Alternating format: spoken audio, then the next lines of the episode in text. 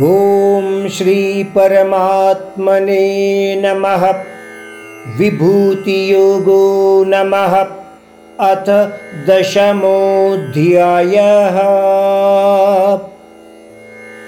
श्रीभगवान्ववाच भूय एव महाबाहु शृणु मे परमं वचः।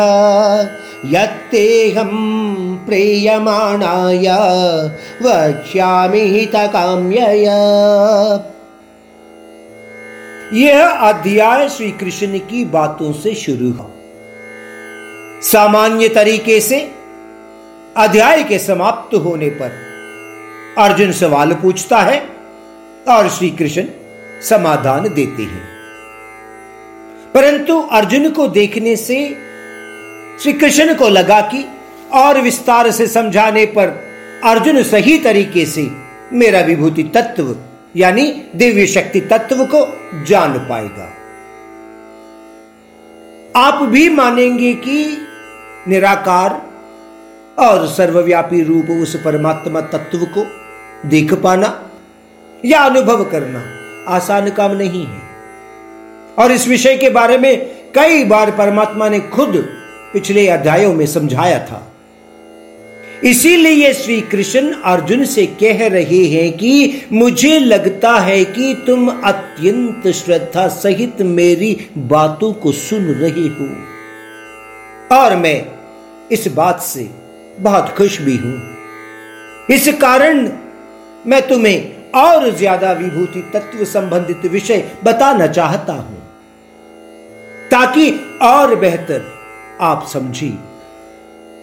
कभी कभी आप सुनते हैं कि शिष्य बुद्धिमान होने पर शिक्षक और श्रद्धा सहित सिखाते हैं।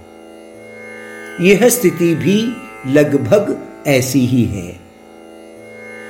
उदाहरण के तौर पर बताए तो दिव्य शक्ति तत्व को देखना अदृश्य रूप बिजली की आपूर्ति को देखने जैसा ही है।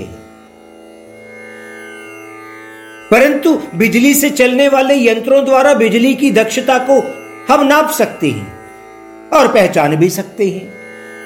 परमात्मा द्वारा बताए जाने वाले विषय इसी प्रकार के होंगे।